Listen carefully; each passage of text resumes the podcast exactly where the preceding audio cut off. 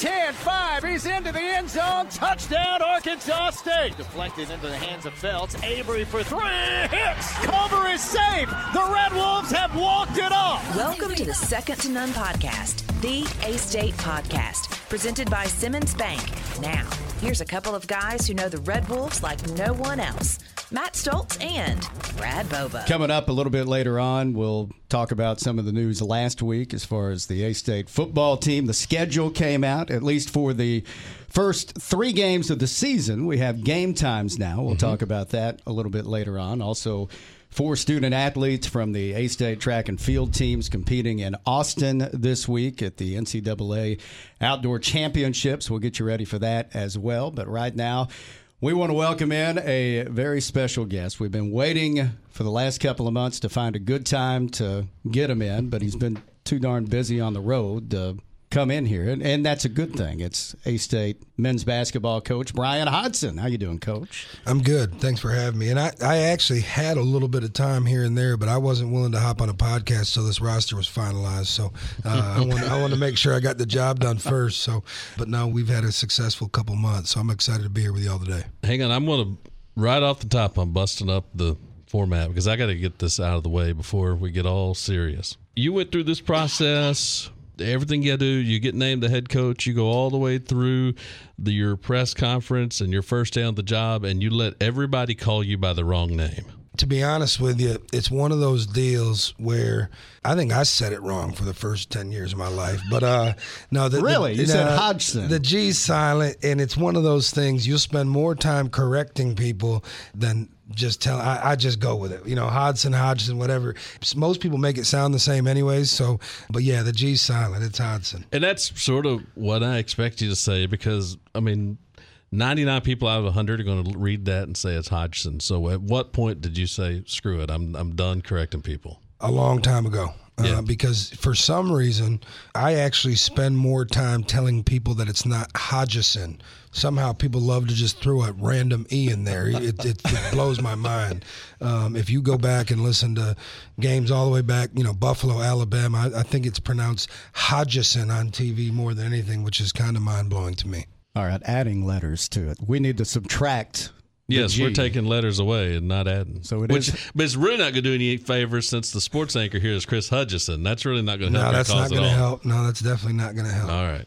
Well, later on, I, I, do want to talk about the first couple of months on the job, but I do want to start just giving people a chance to kind of get to know you and your story a little bit. And you are a product of the foster care system. I know you're a big advocate for the foster care system. How has that helped shape you as as the person that you are? It's everything to me. I think as people get to know me throughout my time here, it's probably the most important thing in my life. So um, I was born to a teenage mother. She gave birth to me at 15 years old, and I was placed into the foster care system at uh, just over one years old, and was was later adopted by the Hodgson family.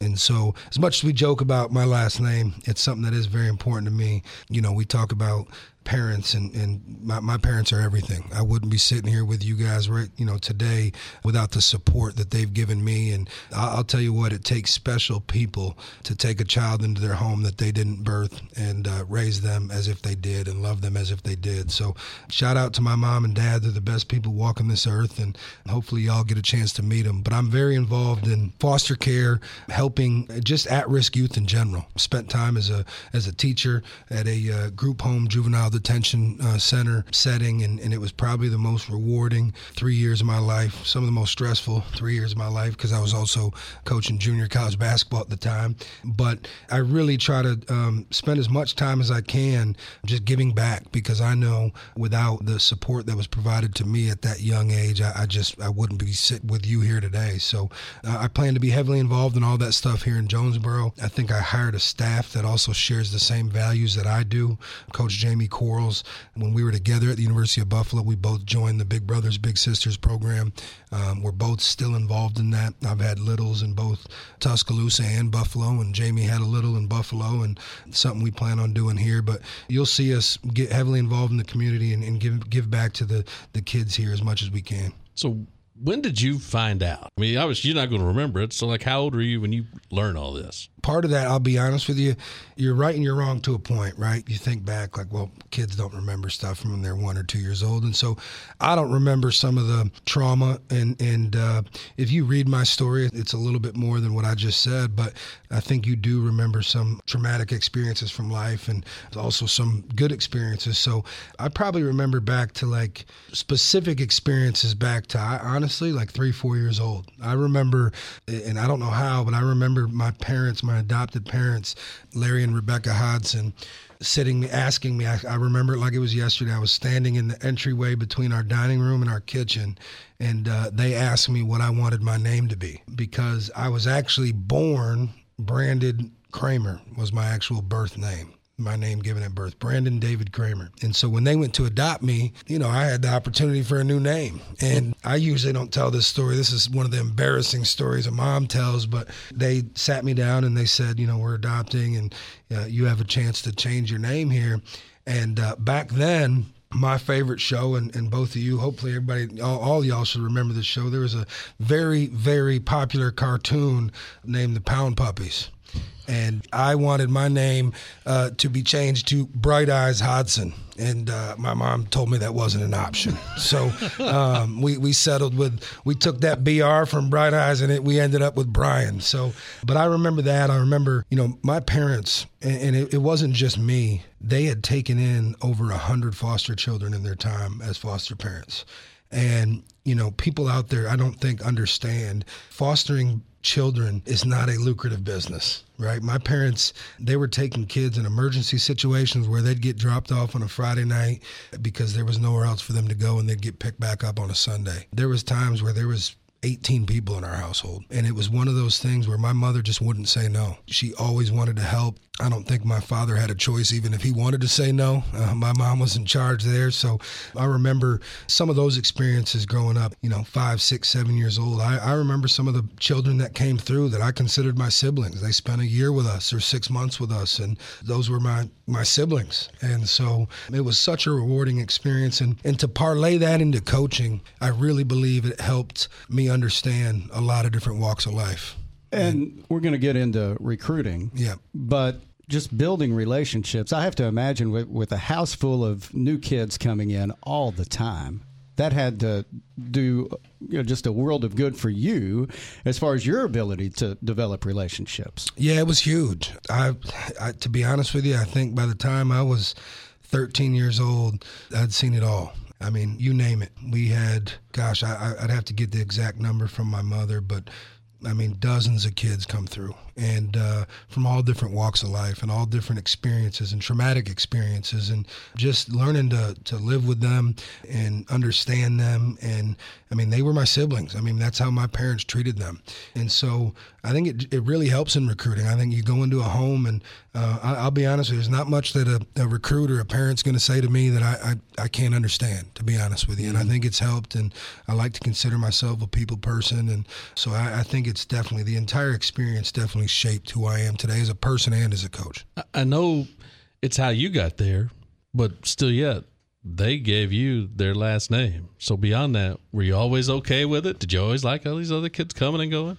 I mean, there was times where it was frustrating for sure. Christmas, all of a sudden the presents are getting spread out between 16 people instead of, you know, I'm thinking, man, I should be getting more, but they're they're buying for everybody. Um, uh, you know, but no, I, I was. I enjoyed it. I think the experience was so rewarding to see the love that my, my mother, my father, and their biological children gave to everybody that came through that home. I think is just something that it was just a priceless experience when did basketball enter the picture? So, the house I grew up on in a small little town in, in Bolivar, New York, I lived there until seventh grade. It's in the southern tier. Uh, it's about 25, 30 minute drive from St. Bonaventure University in the, in the A10. And my oldest brother, Garrett, was probably one of the smartest people I've ever met in my life. I look up to him in, in a lot of ways. He was valedictorian of his class, went on a full academic scholarship to St. Bonaventure University. And there's a large age gap between him and I. And, and so I was young then, but I took a, a liking to St. Bonaventure basketball because it was the connection to me and my big brother. And he, being the great person that he is, would pick me up on Saturday mornings and would take me to St. Bonaventure basketball games. So then I would go home and we had a hoop in that in that driveway behind our house and I was probably the only kid in America. Well, probably some other kids in that southern tier region, but instead, I wasn't pretending that I was Michael Jordan or Shaquille O'Neal. I was in the driveway uh, pretending to be Tim Winn and, and Shandue McNeill, who were the big time players on that St. Bonaventure basketball team. And so I really developed a love for it then. My brother in, in his dorm lived on the same floor as a couple of those guys. He had a seven footer from Denmark that lived right down the hall from him. And I thought that was the coolest thing in the world. It kind of sparked my love for basketball, and then it just kind of spiraled from there. You use basketball to get into college eventually. You played a couple of years at Jamestown Community College, is that right? That's right. When did you realize that maybe coaching was the way you wanted to go? To be honest with you, I had an idea in high school. I wasn't even close to our best player. I started, I think, by default. I, I think I was six five, even going into like the tenth grade. So, unfortunately, when you're at a at a high school like that and you're six five and you're the tallest kid in the team, uh, by default, I was the center. So I've been a center since about the uh, fifth grade at uh, six foot five. All those coaches stunted my development, or else I'd be in the NBA right now. They didn't turn me into a six five point guard. They made me a six five center.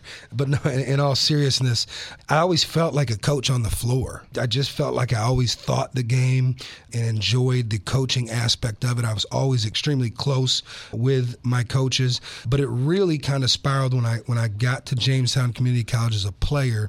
Our assistant coach at the time, a guy by the name of George Sisson, uh, funny, he's actually got connections here to Arkansas. He left Jamestown Community College after my freshman season to come be the general manager of the Northwest Arkansas Naturals minor league baseball team. Okay. And so he left and came here. But the time I was with him, I would always, you know, we would drive vans to our games. And uh, I would always ride shotgun with him, and the rest of the players, you know, they always wanted to be in the back, but I would ride up front with him. And I would literally, if he, it probably drove him nuts, but if it was a three hour trip, I picked his brain about coaching for three hours about how to get into the business, you know, recruiting. And even as a player at Jamestown Community College, I think I made this joke to someone when I was speaking at an event here a couple months ago. I recruited a kid who basically came in and took my position. So I, I wanted to win, and my head coach, Mike Cordovano, who's one of my mentors and closest friends to this day, he kind of let me go out, and I, I'm, I was a local kid on the team. I'm from Jamestown, and so he would bring guys in in the summer, and I'd be the only guy around because the rest of our team was from New York City. And so he'd let me kind of be the host on the visits, and we had a, a big 6'10 kid come in and I'm the one that convinced him to come to Jamestown Community College. And long story short, he's the one that ended up playing over me. But I wanted to win. I enjoyed the recruitment process of it, and I, I fell in love with it then, and, and it's it hasn't changed since. I know you said those coaches that made you play center kept you out of the NBA, but is there any chance they kept you out of the NFL? You know, I get the question when I'm, you know, I walk through the airport. I got, you know, I'm wearing the Arkansas State gear and even Alabama. I get the question more often than not. Well, you must be on the football staff. Are you one of the new football coaches? You look like you should be coaching offensive line. I know, I know. I coaching's uh, put a few pounds on me. I was a lot thinner back then. I'll show you a picture when we get off. But I played at about 6'5", 235, and I, I am not 235 right now. But you know, I did play football for a little while, but any of you that know anything about Western New York, the idea of playing games in uh, in late November when uh, with wind chill it gets below zero was not my cup of tea. I wanted to be in the gym, so I switched over to basketball, and, and, and it was my love. I mean, I I never turned back. You spent a couple of years as a volunteer student assistant, and then got your first full time job, but that was back at Jamestown, right? Yeah, so well, you say full time. So I was a volunteer student assistant at Fredonia State for Kevin Moore. I'll always be grateful to him. He gave me my first opportunity. He's a great basketball coach, and we're still extremely close. And then I had the opportunity when I left Fredonia. Uh, coach Cordovano, the head coach at Jamestown Community College, who I played for, asked me to come back and be his assistant. It was part time. I believe I, it was twenty four hundred dollars a year. But what really excited me was he gave me the opportunity to do all the recruiting. And he was on the tail end of his career. I was a captain for him, and he knew that's what I wanted to do. And, and he really he really is the one that set the table for all this. He came in and and said, uh, "Bryan, I'm, i want you to handle the recruiting. You've got a six hundred dollar recruiting budget. Go figure it out." so, uh, so I, I, what I would do, and it's funny, you know, and and that's why I tell people I, I really think everybody that's in this business should have to spend time at that level. I had a six hundred dollar recruiting budget, and we had enough athletic scholarship to basically scholarship about two and a half guys tuition. So we would break that up. We'd give 500 here, 800 here. If it was our best player, he might get 1500 in, in tuition scholarship. So I would go plant myself in New York City for two, three weeks at a time and fill our roster. And there's not many rules in junior college recruiting as far as live period, dead period. I mean, you can pretty much recruit whenever. So I would just go sit in New York City um, in June and, and go out to the parks and watch the summer games and, and basically build our roster within that two to three week period. And, and you know, we, we went over budget a little bit, but probably instead of spending 600, I think, you know, one year we probably spent like 750. Uh, so we really pushed the envelope there. But, um, but I really enjoyed that and I fell in love with the with the recruiting process? I ask going though, like you sort of comment about not wanting to be in the cold, so you went inside to the gym. But what's it like since they're watching those games at the park? You know, it, there's nothing like New York City basketball in the summer. I mean, if you have, if you're a basketball fan and you haven't experienced going to West Fourth Street or going to Rucker Park or going to Dyckman in the summertime, to this day, I, I, we're not allowed. I wish I was. I'd, I'd do it every summer. It is basketball. I mean, that is basketball right there. New York City, many people consider it the mecca of basketball. Those summer tournaments in New York City in the park is something that everybody that's a basketball fan should get to experience. And it was, I mean, every day there is some kind of tournament going on in a park in New York City. So if you're a basketball fan, it's, quite the experience. So you spent three years in that role at Jamestown, and then you go to Midland College in West Texas. And did I read where you actually took less money than you were making at Jamestown? Yeah. So while I was at Jamestown Community College, I mentioned earlier I, I worked at a juvenile detention center, uh, a group home, the Gustavus Adolphus home, and so I would work there all day and was a teacher assistant and then would leave there and go right to junior college practice at Jamestown, and they were only a mile from each other. Uh, so between the two, I was probably making sixteen, seventeen thousand dollars, mm-hmm. um, and so it's hard to take a pay cut from that. Uh, but I did. So I took the job at Midland College for zero dollars. Um, so it, it is it, it, was quite the pay cut, but it was one of those deals. Um, I consulted pretty much everybody I knew in the business at the time, and they said, if you really are serious about this and you want to move up in this business, this is something that you have to do. And that's a hotbed for junior college basketball there in West Texas. And you and I were talking on the plane the other night. You mentioned that your staff was actually the staff that followed Coach McCaslin there at Midland College, right? There was uh, two guys in between, short periods. Well, one of them was Ross Hodge. Hmm. Uh, who was also yeah. on staff here. So we didn't we didn't actually directly follow Grant Grant was there, and then Ross Hodge followed Grant, and then there was a one year stint in between that y'all can Google for entertainment. But uh, uh, we followed up that guy. But yeah, so Grant McCaslin and Ross Hodge were both extremely successful at Midland Junior College, and, and we followed them. But it is, it is, it still is one of the best leagues in the country. Uh, you talk about junior college basketball. I mean, we had five, six thousand seat arena. I mean, it was competitive uh, back then. Before the NCAA standards changed for Division One it was a lot harder to qualify academically to come to Division One. So junior college basketball was elite. Every team in our Western Texas League had Power Five guys on it. So it was a competitive league, and it, and it really kind of I learned a lot in that two years in Midland. Relationships are everything in this business, and you've already kind of made mention of that. But it was in Midland where you got to know Bobby Hurley a little bit, right? Yeah. So my second year at Midland, I went from the volunteer to the full time assistant spot. That was the first big jump for me. I made thirty thousand dollars. and boy was I rich. Mm-hmm. When you Yeah. go from zero to thirty, Yeah. you know I was ready to go. So, in all seriousness, you know I, I made the jump from the volunteer assistant to the full time assistant, and uh, we went out and recruited a great roster. We had three or four Power Five guys on that team, and Bobby Hurley came out with Nate Oats and Levi Watkins, who Levi's now at NC State University, but they came out to recruit a couple of our guys. Bobby was at the University of Buffalo at the time, and we struck a, a, a relationship. And uh, Bobby was recruiting a couple of our guys, and ended up calling me shoot a couple weeks after he came out and wanted to hire me. And told me he was going to give me some time to think about it. I told him I don't need any time. I'm from Western New York.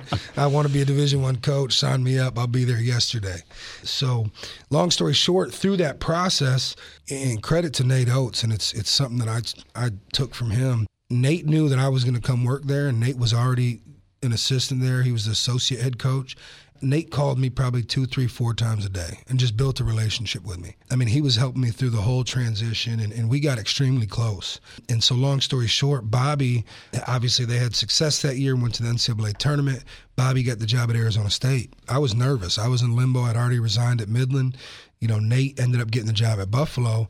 And to Nate's credit, you know, a, a loyalty factor there. We had built the relationship. Nate knew that the, the situation I was in. And uh, so Nate Nate offered me a job as an assistant. And then obviously the rest is, is history. It makes sense to me that you and Bobby Hurley clicked because just a couple of point guards. That's Somebody right. That's right. You know. I, yeah, I, I was a big, I, a little bigger point guard than Bobby, but, uh, but no, we, you know, Bobby's Bobby's a uh, small circle guy. He's a great guy. I've gotten to know him, um, and and to be honest with you, as much as Nate Oats has done for me, and in, in the last eight years, eight and a half years. Bobby was the head coach, and Bobby was the first one to say, "Hey, I'm going to hire you." And so, always be loyal to that and appreciative of that for sure. You talk about all the different levels you have been on the junior college ranks. You go to Buffalo at a different level there. Obviously, you're Division One then. Then you uh, eventually go to Alabama and coach in the SEC. But you really have seen every level of, of the college basketball game. Yeah, and I, I I think it's one thing that shaped me. You know, from really the only level I haven't been to is Division two. Uh, Worked at a Division three NCAA. Worked at uh, Division two junior college. Worked at uh, obviously Division one junior college. Been an assistant at the mid major level. Been an assistant at the SEC level. And so all of those experiences have shaped me to be prepared for a job like this. I talk to young guys that want to get in the business, and you know they, they want to skip steps. You know, and this is not an, a business you can skip steps in. And I go back to the days where at Midland, one of the first things you know you take the job, one of the first things they ask you to do is get your CDL because you have to Yeah. dri- you got to Yeah. drive the bus. And then you know we're making peanut butter and jelly sandwiches for pregame meal, and then we get back from a game at midnight, and you got to do the laundry to make sure everything's ready to go for the next day. So those things shape my experience, and, and really I think help prepare me to go work for Nate. And then the last thing I'll say, you know, and, and I tell the young guys this, I thought I was ready to go work for Nate and Bobby. I thought I had this game figured out. And then I walked in there, and, and Nate's Nate's one of the smartest people I've ever met, which is I think it's it's apparent he's been one of the most successful Division One basketball coaches over the last eight years. I wasn't ready, and so to Nate's credit, Nate really molded me and uh, was patient with me and, and taught me the game and, and taught me the ins and outs of, of what it takes at that level. And so I- I'll forever be grateful for that. And what's the biggest way you weren't ready? Because I'm sure you're walking in here thinking basketball's basketball. So what's the number one thing you weren't ready for? the detail. I think the um, the detail side of things, from a scouting standpoint to uh, recruiting, uh, just the the intricate details that are involved in every aspect of this business. You know, scouting at the junior college levels much different than at the at the Division One level. Uh, recruiting, uh, the academic standards, the recruiting competition, and just that Nate is a very detailed guy, which I think is why he's successful. And so he taught me kind of the biggest thing I think was all the answers are, are in the fine details. very successful at Buffalo. Then you make the move to Alabama, which is a school that traditionally people don't think about basketball first when they hear about Alabama. So, how were you and the rest of that staff able to turn that program into one of the best in all of college basketball? Are we allowed to talk about the success of Alabama basketball here in the state of Arkansas? Yes. We are. Okay, great. All right. Here I, we are. I said that. I said something to somebody the other day. I was out at a friend's house the other day, and there was an Arkansas basketball fan there, and he didn't want to talk about it. But uh, Oh, you can talk all you want about okay, it. You're in a safe we, place. we You want to mention specific games going ahead? Ah, yeah. We, there, I can mention a few specific games. No, we we had a lot of success, and this and this is a big part of it. You're right. Alabama's not known as a basketball school, but if you go back and look at the history and tradition of Alabama basketball in total championships, they're right behind Kentucky. And you would think, oh, Kentucky, man, the SEC, Kentucky's ran through the SEC. Alabama's right there. I mean, you think of the NBA players that have came out of Alabama. You know, Robert Horry, I think what's Robert got seven NBA championships. Yep. Uh, Latrell Sprewell. I mean, go down the line. So our big thing and Nate's big thing, and, and I'll be honest with you, Nate probably doesn't talk about this much. There was other opportunities on the table of some programs that many may have considered more ready to go, ready to win basketball programs with a with a history or tradition. And Nate really wanted to be at Alabama, and I really believed in Nate. And so I knew when he took that job that we were going to a place that we could win because Nate wouldn't have taken it otherwise. And I think that people say that it's not a basketball school because of the unbelievable success that Alabama football's had. And they've got, in my opinion, the best football coach in the country, uh, maybe ever, over there coaching that program across the street. And I think the best thing that Coach Oats did when he stepped on campus was walked over there and, and tried to see what he could learn from Nick Saban. You take a guy that's won at that level and he's directly across the street from you, probably a good idea to go pick his brain. He's had a lot of success. And so we, we did. And, and I'll tell you what, Nate's phrase after we won the SEC the first time, you know, they interviewed him on the floor in Nashville, and I'll never forget it. They asked him something about a football school and, you know, how do you win at a football school? He said, This isn't a football school, this is a championship school. You know, obviously they've got a storied gymnastics program there, a storied softball program, the baseball programs heading to super regionals right now. So, but Nate came with the same mentality we had at Buffalo, the same game plan. We're going to outwork people, we're going to recruit guys that fit our system, and we did that and we were able to have a lot of success. When we play today, we win something bigger than ribbons or trophies. We win our tomorrows. Wherever we play, wherever we fight, wherever we overcome odds, we're winning our way. Simmons Bank is committed to supporting women athletes in the communities we serve and are proud to be an official sponsor of A State Women's Athletics, not just for a season, but for a winning future. Seasons are short, but fierce is forever. Simmons Bank, member FDIC. Continuing to visit with A State men's basketball coach Bryan Hodgson here on the Second to None podcast presented by Simmons Bank. You had mentioned that you were very happy at Alabama. You also had chances to go other places. Why was Arkansas State the place you ultimately wanted to be? You hear the word alignment a lot. You hear some words that are thrown around a lot in college athletics alignment, culture, some of those things. And to me, I took a deep dive into it here. I've followed this program for a little while because, again, we said earlier, I followed up Grant McCaslin and Ross Hodge, and those guys had success here. I've known Mike Scutero, who's an assistant here. I've known him for a long time. He came in and recruited my guys when I was at Midland Junior College, and right before I got there, he worked across the street at Odessa Junior College. And so I've kind of kept an eye on this program, you know, over the last 10 years, to be honest with you. And I always thought it was a place that was kind of a, a gold mine, to be honest with you. And I, I like the thought of a, a town this size where there's a university that when things are rolling, this place is going to support it. They're going to come out, and everything kind of revolves around that university.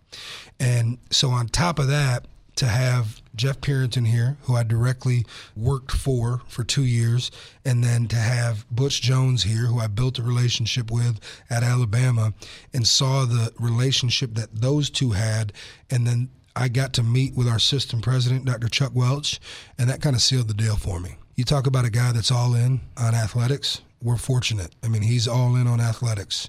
I'm sure he's going to listen to this podcast the second it comes out, and he's texting me about recruiting as we're sitting here. I'm sure, and um, I mean, he is all in, and, and that's a big deal to me.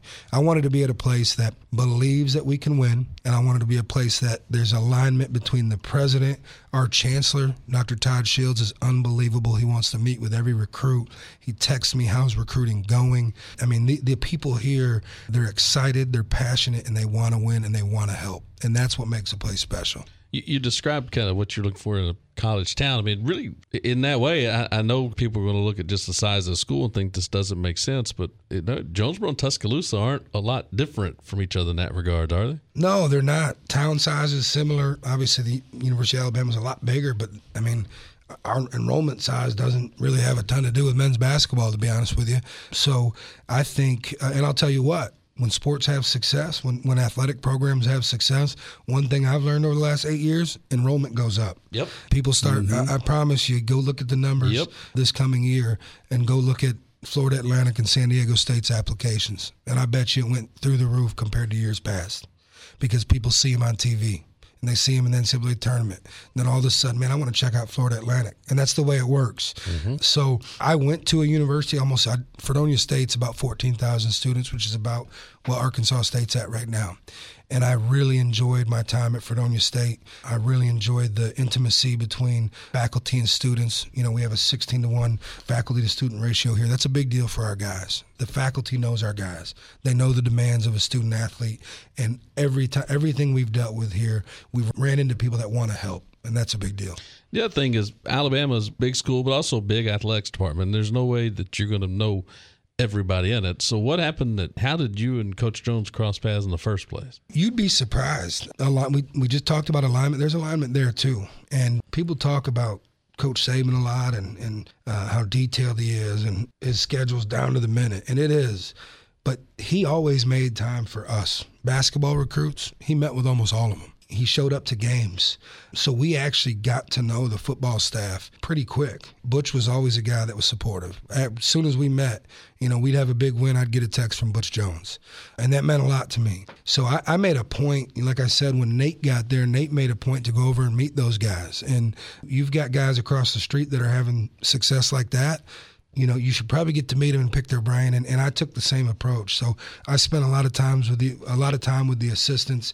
Uh, got to know most of the assistants and position coaches there and, and coordinators there, and spent a lot of time with them and, and picked their brains. And uh, we were able to build good relationships. You mentioned FAU and San Diego State. How much of a tool is that now? Recruiting here at Arkansas State after seeing what they did and making their run to the Final Four. You know, it, it's is that something you use? Yeah, it is. I think not as much as a, a tool that we're going to sell in recruiting. There is some aspects of that that you can you can use, but more so, I think the blueprint was put out to the public. Get old and stay old as far as roster, and, and we're kind of using the same approach. I mean, you want veteran guys. This transfer with the transfer portal and, and everything that's going on with NIL, you want to try to keep veteran guys on your roster, and that doesn't mean we're not going to recruit high school kids. We are but you want to have a good core veteran group that you can rely on. If you look at those at San Diego State, and I hate talking about them because we lost to them in the Sweet 16, but that was one of the toughest teams we had seen. We played UConn earlier in the year. And I walked away from that UConn game saying, this is the best team in college basketball. Mm-hmm. And when we're doing the scout on San Diego State, I'm telling our guys, this is one of the oldest, most physical, toughest groups that you're going to see all year. And they were. I know Dusty May over at Florida Atlantic well. And if you look at what he did, he built that program. I mean, it took a couple years to get where he was, and he built it. And they did an unbelievable job. And same thing at San Diego State. I know Coach Dutcher and, and I know the staff over there, and they've done an unbelievable job. But I think what they did was they provided the blueprint to the rest of non Power Five or Group of Six basketball programs. And we saw it to some extent last year with Southern Miss uh, in the Sun Belt. I mean, they, they went from seven wins to 26 wins, and they did it in part by putting together the oldest roster in all of college basketball. I think their average age was over 22 years old last year. Yeah, they did a heck of a job. I, I, know Coach Ladner. Coach Ladner did a great job last year. He was in junior college at the same time I was. I was an assistant. He was the head coach uh, of a junior college in Mississippi and took a program, a junior college program that didn't really have much of a basketball history and won a national championship. And he went out and got some New York City guys and pieced some things together. And all of a sudden, you've got a, a, a JUCO program out of Mississippi that didn't really – win anything before he got there. He won a national championship, and so I'm, he had that blueprint, and, and I kind of paid attention to what he's done over the last couple years, and he, he's, he's done a great job. So uh, we're sort of to the recruiting portion of the conversation here, but just given where Division One is right now with the portal, how much now? How beneficial when it came to roster construction? You're talking get old, stay old, so that's about a two year turnaround, two year you know roster flip. So how now? How beneficial is it to have been at the JUCO level as a D1 head coach in this day and age? extremely beneficial. I mean, you junior college, you only at a max have those guys for two years. And for those that haven't coached junior college or don't know about junior college, all this transfer portal stuff that all these division one coaches are complaining about right now junior college guys have been dealing with that for 25 years. I mean in junior college if you're at one of the smaller junior colleges you know a non-national juco and you got a kid that's 20 a game see you later the, the national JUCOs are coming in to get them. And that transfer portal's been full in effect in junior college for 25 years. So we dealt with that. I was fortunate enough to see both sides of it. When I was at Jamestown Community College, we lost our best players to the national JUCOs each year. A couple were loyal and stayed with us. Then when I got to Midland Junior College, we were poaching the best players from the small junior colleges each year, and that and that's just the way junior college basketball was. So the transfer portal it may be new to this level. It's been going on at that level for as long as JUCO's been around. So I, I just you hear a lot of complaints about it. It, it is unfortunate. Uh, some programs bring a guy in, they develop him. Maybe you know you hear the stories. Oh, we were his only Division One offer, and we developed him, and he had a lot of success here, and that that sucks. You know when you lose those guys.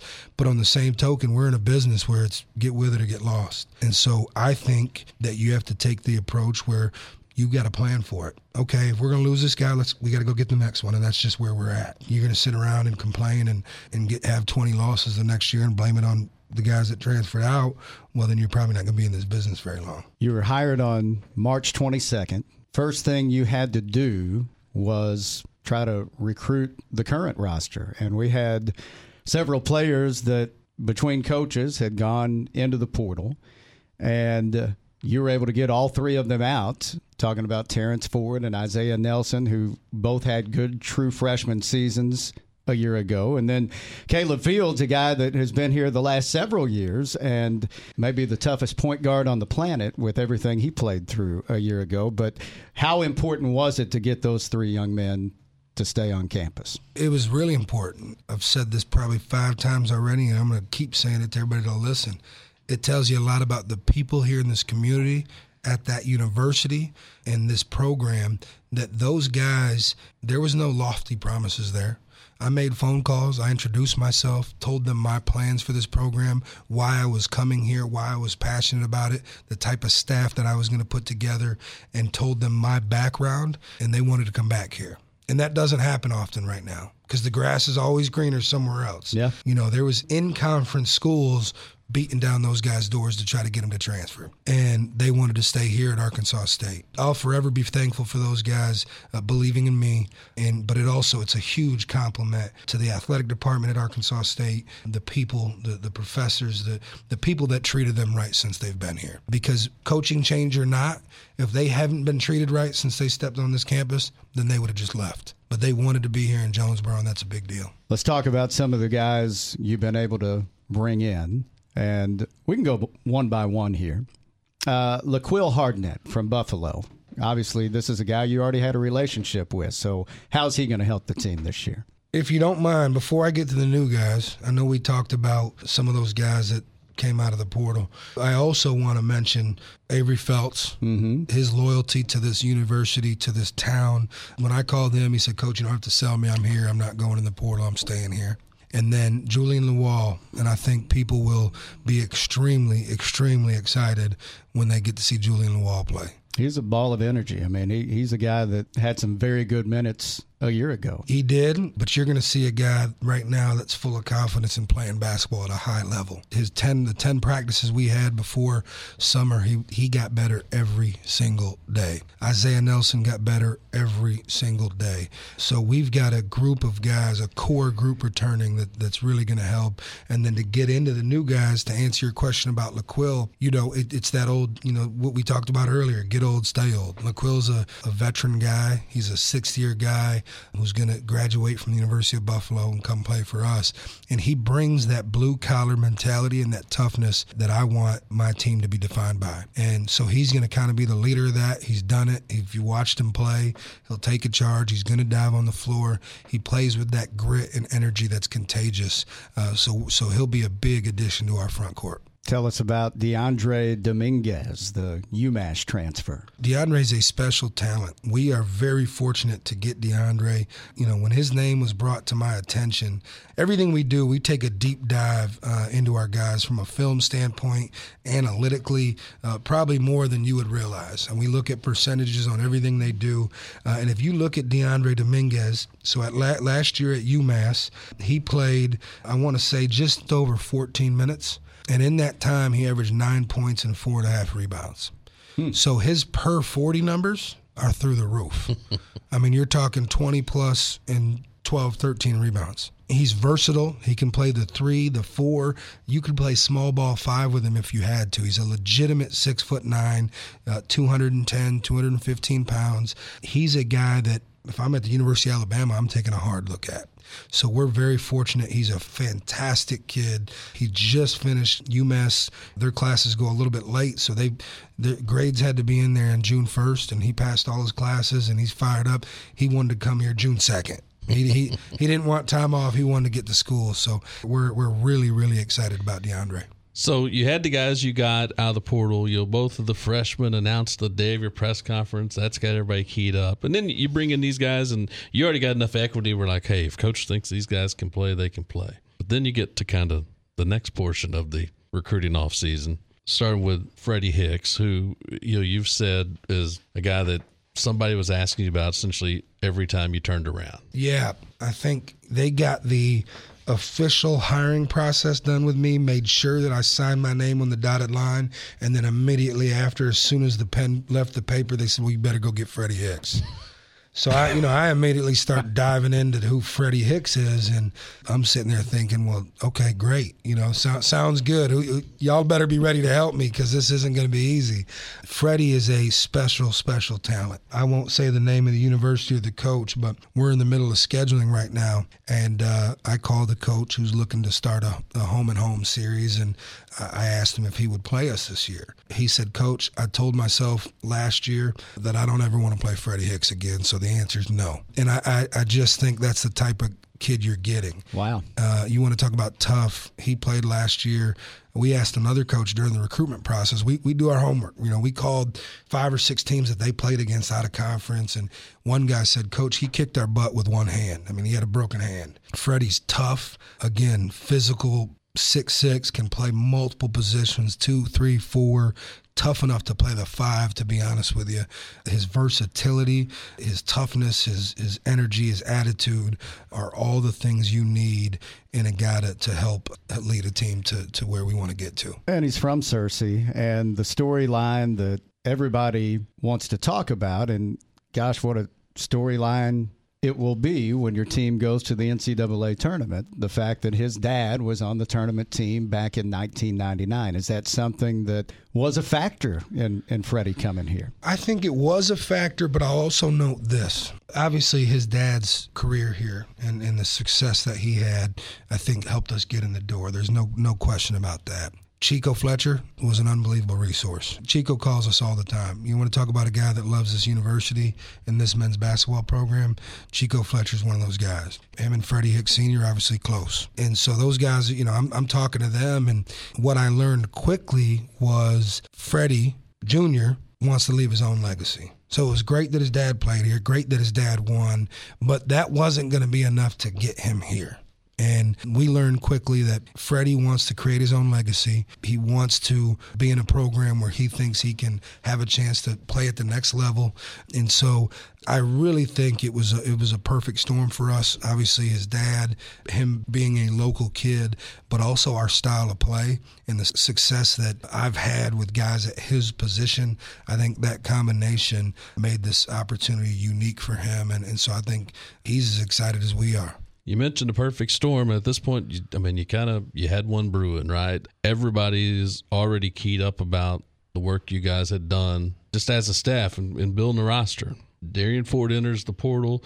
And look, the talk is from everywhere. I mean, people who claim to be plugged in and new, yeah, that kid's going somewhere else in the SEC. They're after him, NIL, blah, blah, blah, blah, blah. Mm-hmm. Then at lunchtime one day, he tweets out, I'm headed to Arkansas State. Tell you how you pull that off. I'll tell you what, when you get a chance to meet that young man, I think everybody that meets him will understand he's one of the most genuine people you ever meet in your life. And he loves the state of Arkansas. So I was actually on the West Coast recruiting at the time and had a long conversation with his father. And his father said to me, I'm not making this decision. He, he's going to make this decision. And, and so I get on the phone with him and we had a good conversation. And I recruited him a little bit out of high school. And so we, we had a prior relationship. Not that we were super close, but we knew of each other.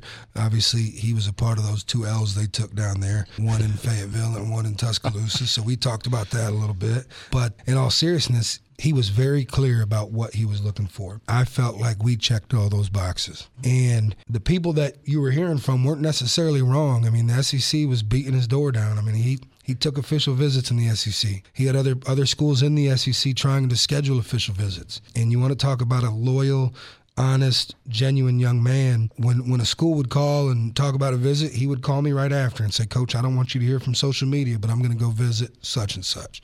And every time my heart would drop a little bit, you know, because I, I recruited in the SEC, so I know what some of those guys are like. So I, would get a little How bit. How common nervous. is that, though? I mean, that, that a player would would do you that courtesy? Not very. Nowadays, you know, you find out more via Twitter and social media than you do directly from the kid, but that's who he is. He's a young man that's strong in his faith. He's big on trust and, and loyalty. And so every time I spoke to him, I, I fell a little bit more in love with him as a person and as a young man. And then he decided to, to make the trip to Jonesboro and he drove himself up here. And it was a big deal from him. He's a little country boy from, from southern Arkansas. Magnolia. Yeah. And he told me, Coach, I don't think I've ever driven this far. Farthest that the, the longest trip I've made is Fayetteville. Outside of that, I don't I don't drive much. But he made the trip by himself. Mom didn't come, dad didn't come, uncle didn't come. He came by himself, and that really backed up what his dad told me. You know, Derrian's going to make this decision. And we spent a lot of time together on that visit, and I felt really good when he left. But then, shoot, by the time he left, another three weeks, month went by before he made his announcement. Uh, so I never felt great until he actually announced it. But he believes in what we want to do here, he believes in myself and our staff. And I think he's got this mentality that I want to prove to people that I can win wherever I'm at.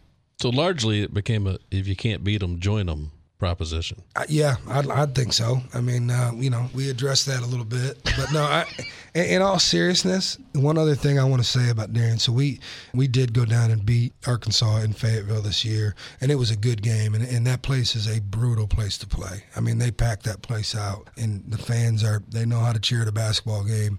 I mean, it gets loud in there. You can't hear yourself think in, in Bud Walton Arena, and so and they did a great job. And you know, they battled through some injuries last year and, and still found their way into the NCAA tournament, and they've had a, Coach Musselman's had a lot of success. But Derrian was really out of the rotation at that point, so we beat him.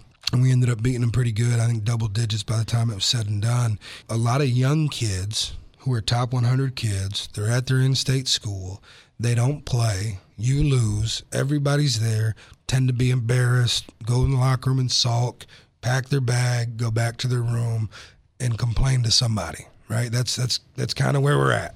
Well, I go back to the to the locker room. We we address our team. I get changed and I come out on the court. And Derrian's on the court and Bud Walton Arena getting a full blown workout at 10 p.m. And that doesn't happen often because the fans were still in the building. Hmm. To a lot of kids, that would be embarrassing, right? I didn't play. We just lost. And if you know Derrian, that wasn't to get attention. Derrian needed he wanted to go in there and to get work because he I wasn't on the floor. I'm not on the floor for a reason. I need to get myself there. He's one of the hardest working young men I've been around and built a relationship with, and I think he's got a really really bright future here. You mentioned when we began this interview that you weren't going to come in here until the roster was complete. I know you had several visitors on campus this weekend. I don't know what you can tell us right now, but is the roster complete now? I uh, I think that well, if you do the math, after one young man announced yesterday, and I can't say his name because he hasn't signed a signed the paperwork yet, But uh, one one young man announced that he was coming yesterday, uh, and that puts us at 12 scholarships. And you get 13. I'm not a mathematician, but we're supposed to get some special news today. So that would 12 plus one equals 13. That would make us done. So I'm excited about where we're at. I like your Um, math. Yeah, I'm I'm excited about where we're at. We were very, you know, I, I think there's some people in Jonesboro because I, I, actually I don't think I know because they text me four times a week asking me if the roster's done. Uh, but I think some people were starting to get a little bit impatient. Like, coach, who, who are we gonna, you know, what are we gonna get? Who do you got? We were very, very, very selective. You know, we wanted to build a roster that we thought could win in year one, and I think that we've got that. So, like your bread and butter, like when you hire, you know, this guy is a recruiter, and I, this, this everywhere it goes, this guy gets players, and so you get to come in and right, and you get to go to kind of your bread and butter right off the bat, and just go, go, go, and build a whole roster. So you're the most popular winless coach I've ever known about right now. You got people all amped up. So how anxious are you to, to get to the next part? Now the recruiting part for this, you got this roster built. Now how anxious are you to get to the next thing and get these dudes on the floor? He says winless. I say undefeated, I, coach. yeah, I like undefeated. Um, Both. I like undefeated and hope to keep it that way for a while. But uh, I think you know we haven't played a basketball game, but I think we we've had a lot of victories here this spring and summer, starting with keeping those guys here and and, and some of the so the, the guys that we've signed. But I, I'm fired up. I am absolutely fired up. Our guys report to campus this weekend, and uh, we'll get going with summer workouts at the beginning of next week and I can't wait. I'm sure I won't sleep well this week because we really put together a roster, not just of talented young men, but guys that I want to be around and coach. And that's that's important. And people use the word recruiter a lot, right? And I've, I've been ranked this and ranked that, and one, you know, I've signed some good players along the way, but it's a big part of this job. And I, I'd like you to try to name a coach that you consider a great college basketball coach that didn't have good players. So it starts with that. The guys that I know are that are great college basketball coaches have really good players. The guys that people call bad coaches usually don't have very good players. So uh, it, it starts with that. So that was victory number one. My staff did an unbelievable job. I, I can't thank them enough. Coach Tom Butters, um, T Butters as we call him, Jamie Quarles. We just announced our new assistant Derek Ronstadt today. Drew Wilson and Logan Ingram. They've done a phenomenal job. Official visits. I mean, just we're, we're very in depth. We do full analytic reports on each guy, and so they've they've worked their tail off for the last two months. And their wives are probably mad at me, but the roster's finalized now, so they can they can go home and have dinner with their wives at night and not sit with me in the office till ten. You know, we've kind of joked about it the last couple of weeks on these caravan stops, but I know it's also true the fact that after this recruiting class, scheduling has become a little bit more difficult for you as far as the non conference goes. people want to schedule wins, including myself. So it's yeah, we've had some guys back out on some contracts. I'm not going to throw anybody under the bus because the contracts weren't signed, so technically they weren't done. But we had some people that had contracts sitting on their desk and that were really, really excited to play Arkansas State a month and a half ago. And then all of a sudden there's a conflict. So, you know, which, which you know, we, we actually had a school call us and tell us, well, you know, we, we went to the we went to our conference meetings and you know they told us that we really need to focus on just playing Power Five teams and teams that had a net last year of of 150 and above. So obviously Arkansas State's net last year wasn't great, so we need to move in a different direction. After we already had a date agreed upon, contract was agreed upon. I said, well, okay, that makes sense then if that's what your conference wants to do. Well, then the next day they posted on the scheduling board that they're looking for somebody with a 225 net or worse. and so I that that somewhere along that doesn't add up to me. So um, so I called them back, but I, I didn't get an answer. You can come say, "Hey, our net was lower." Yeah, let's I think it was like two. Yeah, it was a lot lower than that. So I I did. I did call him back. Well, let me talk to let me talk to the boss. I, I've yet to get a call back. and we had another guy call and just pull the game. They gave us about four four different reasons. None of them made sense, but so we are. We're we're in the midst of trying to figure out our schedule. That's the next big task. We do have a couple contracts signed. We've got a couple games on the books that we're excited about. Our fan base will be excited about. We're bringing some quality opponents to Jonesboro. We're going to continue to do that. And one thing that I'm going to continue to stress: we're not going to play three non-division one games. We're just not. I don't think it makes us better. I don't think it benefits the kids. I don't think it benefits our team. We may play one. We may open with one, a local team, and we may not even do that. I want to play as tough as a schedule as, as we can. So you're going to see multiple Power Five opponents on the schedule this year, and, and, I ask our fans to bear with us in year one. We may have to go on the road quite a bit in, in the non-conference uh, because people don't want to come play us here. And so, uh, as much as that can be a little bit frustrating, I ask that our fans bear with us, and we're going to try to get a couple home games here. We're working on it uh, left and right. We do we do have a couple on the books, but we're trying to get one or two more. But we'll we'll be on the road quite a bit early on, but we'll be tested in that non-conference. And there's no real at this point, not a huge downside to getting that battle tested in the non-conference because I know the league's addressing it. The league actually made pretty good strides in men's basketball last year, but it's not yet to the point of being a multi-bid league. So you got to be playing your best when it comes time to go to Pensacola. Period. Yeah, and to me, this league is brutal. I mean, you're talking about 14 really good basketball teams. There's not a team on that Sun Belt schedule that you're looking at like, okay, we'll be okay tonight, and then you know we got to be ready to go on Saturday though. There, there's not one on there. There's really good coaches in this league. So to me, the fact that this league is not getting a bid into the NIT even without being the conference championship is a crime. But it comes back to the scheduling portion. We need the rest of the teams in the Sun Belt to stop playing three non-division 1 teams in their non-conference schedule. We it just you're it's not going to happen. You're not going to get multi teams in the tournament. You're not going to get an extra bid into the NIT even. It's not going to happen if teams in the Sun Belt are playing three non-division one teams, and so that was a big topic of conversation at Sun Belt meetings, and and I hope other teams in this in this league start to go that direction, and I, I can promise you we will. And you know what, we may take a loss here and there, but one thing I learned from Nate Oats in my eight years with him, we scheduled as tough as we could every year, and in the eight years I was with Nate Oats, there was seven NCAA tournaments because one year it was canceled because of COVID. We went to six of those seven tournaments. So there's a lot of value in being tested early on in the non conference, being able to learn how to win on the road, which is a big deal, and then preparing your guys to win in a multi game and win three games in three days. Because guess what? When you go to conference tournaments, when you go to the you know, postseason, you got to win a lot of games in a short period of time. So we're going to prep for all that in the non-conference. I know we've covered a lot. I do want to give you an opportunity to talk about your camps coming up. So we've got um, couple camps coming up. We've got a day camp, and I think once you get to know myself and my staff, that camp it's not going to be a, a, babysitting session. It's going to be an instructional camp where your kid will get better. The the other side of that is your kid doesn't have to have a knowledge of basketball and doesn't have to be a great basketball player to sign up for that camp. We're accepting people with zero level of experience and, and we want some good players there but we promise your kid will get better i'm going to be around myself every day my staff is going to be coaching every day and we really hope to make it a great experience for everybody registration's open online at Coach Bryan Hodgson, basketballcamps.com. If you send your child to camp, they'll come home with a great experience. We also do an elite camp, and then we do a parent child camp. You know, mother daughter, father daughter, father son, mother son, whatever the case may be. It's always been a cool experience, those camps. And so Jeff Purinton has already signed up, bringing both of his daughters to our parent child camp. So come on in and join us for that one. Are we leaving anything out here?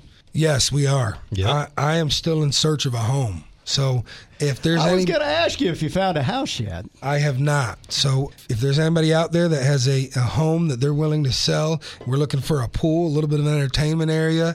Feel free to, to call uh, call Stoltz or Bobo and they'll relay the message to me. I'm not going to put my cell phone number out here on this. call, call these guys or send me an email, but still looking for a home. So, but no, outside of that, I think uh, one thing that I want to promise everybody, we're, we're going to be in the community. Uh, myself, my staff, uh, we're all fired up about about being here. We love Jonesboro. We love we love the university. If there's an event that you want us at, get a hold of us. We'll be there. We'll make sure we try to do as much as we can in this community because so far since I've been here, everybody's supported us at a, at a high level, and we're going to do the same thing. That's Bryan Hodgson joining us here on the Second to None podcast presented by Simmons Bank. We've got more to come right after this. The Simmons Bank Card Alerts app lets you get more from your Simmons debit and credit cards. Set transaction alerts to be notified of certain card activity and choose how you receive each alert. You can suspend your card, set a spend limit, or decline specific transaction types. You can even manage multiple cards. So get more control, more convenience, and more peace of mind with your Simmons Bank debit and credit cards. Learn more at simmonsbank.com forward slash debit card. Simmons Bank, member FDIC. Man, thanks again to Coach Bryan Hodgson coming in, and I think we covered pretty much everything. Yeah, we covered it all. On the one hand, look, we understand kind of the the job that he had because in this day and age with the portal, you know, in basketball, a roster at size, but just in a lot of sports, a coaching change, no matter why you made it, regardless of the circumstances, a lot of times going to means in this day and age completely rebuilding a roster, you know, nearly from scratch. And so you understand that that takes time. And so we waited patiently, more patiently than we've ever waited before. but by George, when he got in that chair, we were going to ask everything we wanted to ask. And we did. There are other things uh, happening in the world of A State athletics. Do want to mention this. The game times are out for the first three football games of the season. The season opener at Oklahoma will kick off at 11 a.m. That's always our favorite start time on the road. Yeah, that is because uh, you're back at home at a decent hour. Uh, how about being the first weekend of the season and you're the lead into your game is college game day? That's pretty neat. Straight from college game day to Norman, Oklahoma. For Which means they'll be doing all Red those Wolves. look-ins and stuff during game day. They're obviously going to pump the game they've got. We, you know, I'm not Sure. saying game day is going to be in Norman, but they're going to wherever they are, they're going to be talking about the game in Norman. Without a doubt. And then the following week, it's the home opener against Memphis, 6 o'clock, the kick time for that one. And then the following week, the second of three straight home games, another 6 o'clock kick against Stony Brook. Mm-hmm. Haven't announced the time for the conference opener the next week against Southern Miss, but that will be the, the third game of that homestand to begin the year. Yeah, and when you, you get to a point where like at some point there's a 12 day window, right, where TV or where the conference announces kick times. I mean, I don't mind telling you, it, if TV doesn't move it, that game's gonna be at six o'clock against Southern Miss. Sure. that's no big secret. But you have to wait till 12 days out to kind of see where the TV spots are and what the conference wants to do. But looking forward to that. It's crazy to think, especially in my job now, because like so much of your time is is spent kind of getting ready for the home football games, mm-hmm. right? I mean, they are the six biggest things you do, and it's not that the others aren't, but I mean, they're the, you start your year with them, and really they just sort of set the tone for the year. And it's crazy to think for all the time that goes into these, half of them are going to be played in the span of 15 days. Yeah. Half the home schedule is getting played in 15 days. So during that 15 Gotta day make hay. stretch, we really need you. Absolutely. Other things going on. The Howl on Wheels caravan has been a lot of fun to this point. We made a stop in Fayetteville last Tuesday, and the final stop as we record this on Monday is coming up tomorrow night, the day we release this podcast. Tuesday at the Bass Pro Shops at the Pyramid in Memphis. That's right. And Looking forward to that. we were uh, walking out the door with Coach Hodgson a few minutes ago, and he said that, hey, he's bringing the whole staff out to that one. So hopefully, you know what this will be is uh, with the location. There's uh, inside the the Bass Pro. There's a place called the Mississippi River Terrace, and that's what the actual space. So when you get in the Bass Pro, you're looking for the Mississippi River Terrace for the caravan. But hopefully that pulls in you know Memphis alums, anybody in West Tennessee, and maybe even you know North Mississippi over there, alums there. But even our side of the river. I'm hoping some Jonesboro people will hop over there because they can go to Bass Pro and you can shop and bowl and have a Wahlburger or whatever else you're wanting to do in there, and then catch the the caravan. So Jonesboro people and, and everywhere, you know, I'm hoping Marion, West Memphis, I hope to pull from a nice area for this final Howl on Wheels stop in Memphis. Looking forward to seeing everybody out there. And then a big week for those four student athletes that are going to Austin for the NCAA Outdoor Championships. There's 17 athletes from the Sun Belt that are going, and four of them are from Arkansas State. Good luck to Imar Palmasimo competing in the hammer throw at the national championships. Bradley Gelmert will be in the pole vault. Paulina Meyer, who was in on the podcast a few weeks ago, competing uh, in the steeplechase, and another former guest of the podcast, Cameron Newton Smith, will be competing in the heptathlon. And you know, for Cameron in particular, really excited for her. Obviously, well, I say obviously, some people might not know just her bad luck when she gets yeah. to these national championships, including back in indoor season when she was actually leading the national championships in the indoor and had to shut it down due to an injury.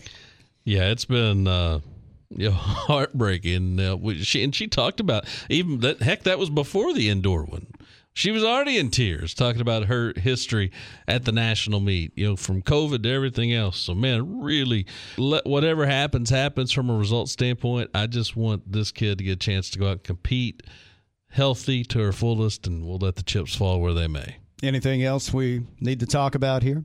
No, I I think we're all right. I uh, I think so think. too. Yeah, I think we've covered a lot of ground. We have. Thanks to our man, Mark Taylor, stepping up and setting up that interview with Coach Hodgson. I know that he's been uh, attempting to get that interview for a while now. Yeah. I'll tell you this, and we, we can talk more about it. And we, I bet I have at some point on this, but I can sometime again. What Coach was referencing in, in FAU and guarantee you know enrollment went up or whatever. That's that's part of what we call the front porch yeah philosophy, and uh, I'm a 100% believer in that the impact athletics can have on the entire university. So it was cool to hear him say that because I'm you know, a big believer in that myself. That it's not you know we're not just out there trying to put on a big show and win games just for the athletic department. It then feeds through the entire university, which then entire it then benefits the entire city and, and Northeast Arkansas area. So I mean, it's we're all in this thing together. Thanks again to Bryan Hodgson for coming in. Who knows who we'll have in here next week on our next edition of the Second to None podcast presented by Simmons Bank.